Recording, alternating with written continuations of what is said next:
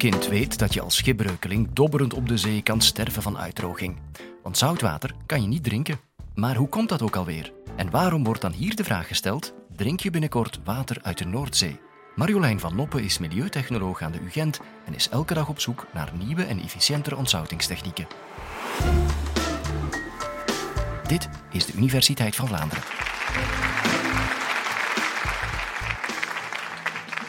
In de zomer van 2017 werden wij hier in België geconfronteerd met een heel lange periode van droogte. Er werd ons dan ook aangeraden om ons gras niet meer te besproeien, onze auto niet meer te wassen en zo zuinig mogelijk om te gaan met ons drinkwater. Nu, waar komt dat drinkwater hier in België vandaan? Ongeveer 50 procent van ons drinkwater komt uit grondwater en de andere helft komt uit oppervlaktewater. Met andere woorden, rivieren en kanalen enzovoort. Als het dan een tijd niet regent, wordt dat water ook niet aangevuld en gaan we dus te maken krijgen met een tekort. Geen regen is met andere woorden een probleem. Maar waar gaat al dat drinkwater dan naartoe? Het meeste van ons drinkwater, ongeveer 70 procent van het water dat wij in België produceren, gaat naar de landbouw. Gaat dus naar de teelt van gewassen, naar het opgroeien van koeien enzovoort. Daar gaat 70 procent van ons water naartoe. In België verbruiken wij ongeveer per persoon gemiddeld zo'n 100 liter water per dag. Dat gaat over het water dat je gebruikt om je te wassen, om je eten te koken, om het toilet door te spoelen enzovoort. 100 liter water per dag. Maar als we nu ook gaan kijken naar de producten die je gebruikt elke dag en naar het eten dat je eet enzovoort, dan ligt het getal heel wat hoger. Dan verbruiken we zo'n 7400 liter per dag. Dat is heel moeilijk om je voor te stellen, maar dat komt bijvoorbeeld omdat heel veel van onze producten heel veel water verbruiken. Denk maar aan een typische biefstuk. Bijna 4000 liter water is er nodig om een biefstuk te produceren. Tasje thee, gemakkelijk 30 liter water. Een pintje, zo'n 75 liter water is er nodig om één pintje te produceren. We gaan op onze aarde ook met alsmaar meer mensen zijn. En al die mensen hebben natuurlijk ook drinkbaar water nodig. Niet alleen drinkbaar water, ook veilig water en alsmaar meer water. Tegen 2050 gaan we met ongeveer 9,2 miljard mensen op de aarde zijn. Dat is zo'n 25 procent meer dan hoeveel we nu zijn. Al die mensen willen ook heel graag een hogere levensstandaard. Iedereen wil leven zoals wij hier in onze westerse maatschappij leven. Dat wil zeggen dat we niet 25 procent meer voedsel gaan nodig hebben tegen 2050, maar wel 70 procent meer voedsel zullen wij nodig hebben om die 9 miljard mensen te kunnen voeden. Met dat voedsel komt, zoals we net al gezien hebben, natuurlijk ook een veel hogere watervraag. Nu, dat water moet allemaal van ergens vandaan komen. Het probleem is dat zoetwater redelijk ondervertegenwoordigd is op onze aarde. Van al het water op de aarde is slechts 3% zoetwater. 3% is al niet veel, maar van die 3% is het meeste dan ook nog eens onbeschikbaar voor ons, omdat het bevroren ligt in de polen, in permafrost onder de grond. We kunnen dat niet zomaar gebruiken. Slechts een halve procent van al het water op de aarde is voor ons direct beschikbaar voor gebruik. Een halve procent, dat is ongelooflijk weinig water. Nu, het water moet natuurlijk van ergens komen, maar 97 procent van ons water op de aarde is zoutwater en zit dus vervat in de oceanen en in de zeeën. Waarom gebruiken we dat water dan niet om ons drinkwater te produceren? Dat zou heel veel problemen oplossen en zou voor een heel groot deel van de wereldbevolking heel snel water kunnen voorzien. Nu, het grote probleem zit hem natuurlijk in dat zout. In heel veel streken op de aarde wordt zeewater wel al gebruikt om drinkwater te produceren. In het Midden-Oosten bijvoorbeeld, waar veel minder grondwater beschikbaar is, gebruiken ze al tientallen jaren zeewater om in hun drinkwaterbehoeften te voorzien. Ze hebben daar dan wel minder grondwater, ze hebben veel energie ter beschikking.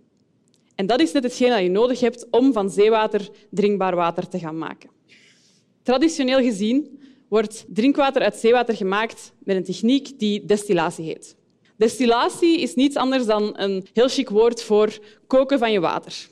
Bij destillatie ga je water koken onder hoge druk en ga je die waterdamp die daarbij ontstaat opvangen en dat is dan je drinkbaar water. Want als je water kookt, blijven alle onzuiverheden achter en zal enkel het water verdampen en die waterdamp kan je dan gaan gebruiken om drinkbaar water te produceren.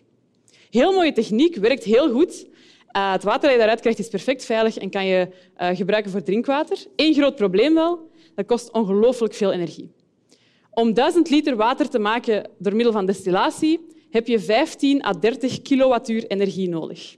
Nu, dat zegt misschien niet zo heel veel, maar je moet er even bij stilstaan dat je als Belg gemiddeld zo'n 2 tot 4 kilowattuur energie verbruikt per dag. Dit is dus een veelvoud daarvan, om maar 1000 liter water te produceren. Met dat gemiddelde van 7400 liter water per persoon dat we nodig hebben om in onze behoeften te voorzien, loopt het al heel snel op. Zeker in deze tijden van duurzaamheid willen we niet zo'n grote energievraag om drinkwater te gaan produceren. Gelukkig is er ook al een nieuwe technologie ontstaan, enkele tientallen jaren geleden, en dat is membraantechnologie. En met membraantechnologie kunnen we zeewater gaan ontzouten op een veel eenvoudigere manier. Nu, wat zijn membranen? Membranen zijn eigenlijk gewoon hoogtechnologische zeven.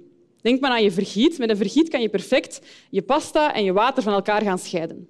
Een membraan is een semi-permeabele wand die sommige componenten doorlaat en andere componenten tegenhoudt. In het geval van je pasta laat het water door en houdt het de pasta tegen. Nu, voor ik verder kan uitleggen hoe die membranen gebruikt worden om zeewater te ontzouten, moeten we eerst een ander proces begrijpen. En dat is het proces van osmose. Osmose is het natuurlijke proces van de natuur die streeft naar een evenwicht in concentraties. Stel, je hebt een beker met zoutwater aan de ene kant en zoetwater aan de andere kant en het wordt van elkaar gescheiden door zo'n semi-permeabel membraan. Dat membraan gaat wel water doorlaten, maar houdt zout tegen. Dus je hebt een hoge concentratie aan de ene kant, een lage aan de andere kant. Omdat de natuur streeft naar een evenwicht, wil de natuur eigenlijk dat de concentratie van zout aan beide kanten gelijk is. Maar het zout kan niet bewegen, dus water gaat zich bewegen van dat zoete water naar dat zoute water, om zo het zoutwater te gaan verdunnen en het zoetwater te gaan opconcentreren. Zo gaan die concentraties gelijk worden, of toch gelijker, en krijgen we dus een natuurlijk evenwicht. Dat hoogteverschil in water dat zo bereikt wordt, is het osmotisch drukverschil. Hoe groter de hoeveelheid zout in het water, hoe hoger dat osmotisch drukverschil zal zijn. Nu, osmose is een natuurlijk proces. Dat komt dan ook heel veel voor in de natuur en is onder andere het proces waarmee planten water transporteren doorheen hun cellen, maar wordt ook in ons lichaam teruggevonden. Rode bloedcellen bijvoorbeeld. De wand van een rode bloedcel is niets anders dan zo'n semipermeabel membraan. Dat is in evenwicht, in osmotisch evenwicht met zijn omgeving. Als je bijvoorbeeld toch zeewater zou drinken, ga je de hoeveelheid zout in je lichaam verhogen en ga je dat osmotisch evenwicht verstoren, waardoor er water kan ontrokken worden aan je rode bloedcellen. Geen goed idee dus. Dit is ook de reden dat als je een beetje een lage bloeddruk hebt en je voelt je een beetje slapjes, dat mensen je vaak aanraden om zoute chips te eten, omdat dat op je bloeddruk kan inspelen. Ook de reden trouwens dat als je ooit schipbreuk zou lijden en je zee terechtkomt, het geen goed idee is om te proberen overleven op zeewater. Gaat je niet lukken. Zoals ik dus al zei, is osmose een natuurlijk proces. Een natuurlijk proces wil zeggen dat het spontaan voorkomt in de natuur zonder dat we daar energie moeten instoppen.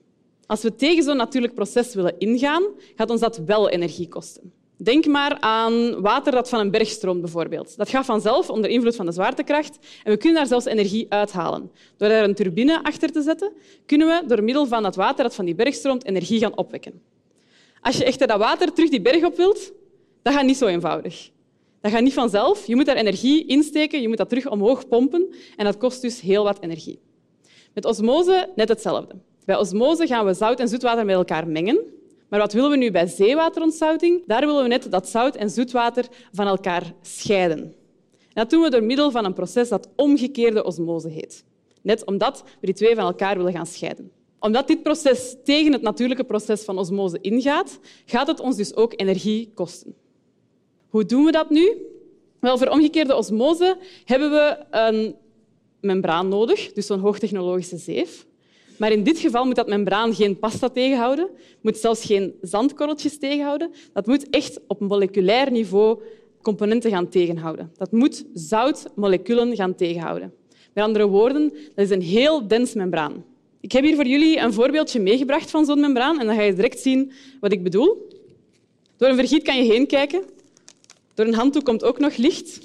Door zo'n omgekeerde osmosemembraan, die gaatjes die zie je niet. Dat is een ongelooflijk dens membraan.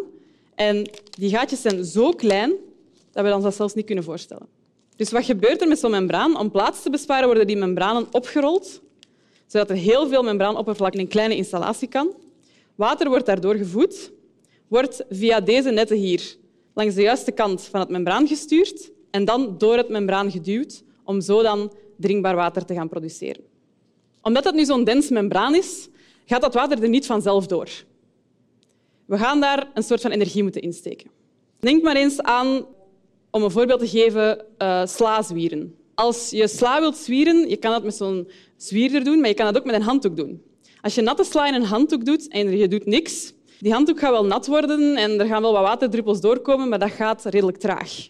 Hoe versnel je dat proces? Je zet er een keer een goede zwier achter, je zet er wat kracht achter en dan gaat het water er veel sneller doorgaan. Om maar aan te tonen hoe denser je zeef of je membraan is, hoe meer kracht je er gaat moeten achtersteken. Met zo'n omgekeerde osmosemembraan willen we zeewater gaan ontzouten. Zeewater heeft een hele hoge concentratie aan zout. Per liter zeewater heb je ongeveer 35 gram zout. Hoe meer zout er daar zo in zit, hoe meer kracht je er ook gaat moeten achterzetten om het water door dat membraan te kunnen persen en zoetwater te gaan produceren. Vooral ook omdat dat zo'n kleine moleculen zijn. Ook terwijl je het water door dat membraan perst, wordt al het zout tegengehouden en gaat die zoutconcentratie alleen maar oplopen en gaat het alleen maar moeilijker worden om meer water door dat membraan te duwen. Want hoe hoger de zoutconcentratie langs die ene kant, hoe harder we ingaan tegen dat natuurlijk proces van osmose en hoe meer energie we nodig hebben om dat water er uiteindelijk te gaan doorkrijgen. Omdat zeewater zoveel zout bevat, zal het ongeveer om van 1000 liter zeewater 500 liter drinkbaar water te produceren, hebben we een druk nodig van ongeveer 60 bar. 60 bar is ongelooflijk veel. En dat is ook een beetje de grens die we momenteel bereikt hebben. Veel hoger kan je niet gaan, dan heb je apparatuur nodig die daartegen bestand is. En dat is ongelooflijk duur. Dus 60 bar is een beetje onze limiet. Dus de efficiëntie van zeewaterontzouting is ongeveer 50 procent. Nu, die 60 bar dat moet ergens vandaan komen.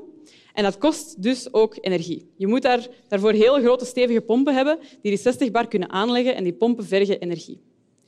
Nu, het goede nieuws is dat is al heel wat minder energie dan die destillatie waar we het daar juist over hadden. Omgekeerde osmose is een heel efficiënt proces als je dat bekijkt van een technologisch standpunt. Dat kost ongeveer 2 à 4 kilowattuur per kubieke meter. Dus ongeveer evenveel energie als we verbruiken per dag. Maar als we dat nu bekijken vanuit een duurzaamheidsstandpunt, is dat nog altijd heel veel. Als je met omgekeerde osmose zeewater wilt gaan ontzouten om aan onze drinkwaterbehoeften te voldoen, kost ons dat nog altijd een veelvoud van de energie die wij op dagdagelijkse basis gaan verbruiken. Om nu terug te keren naar de oorspronkelijke vraag. Gaan wij ooit zeewater omzetten naar drinkwater en dus water uit de Noordzee drinken?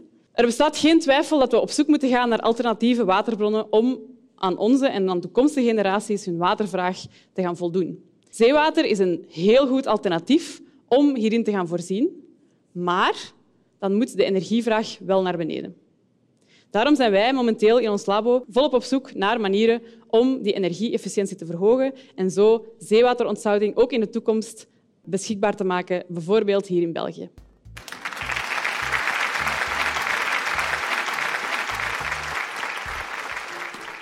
Vond je dit ook zo interessant? Geef deze podcast dan een rating, deel hem op Facebook of abonneer je via iTunes, Spotify, Radio 1 en Knak, zodat je nieuwe afleveringen automatisch ontvangt.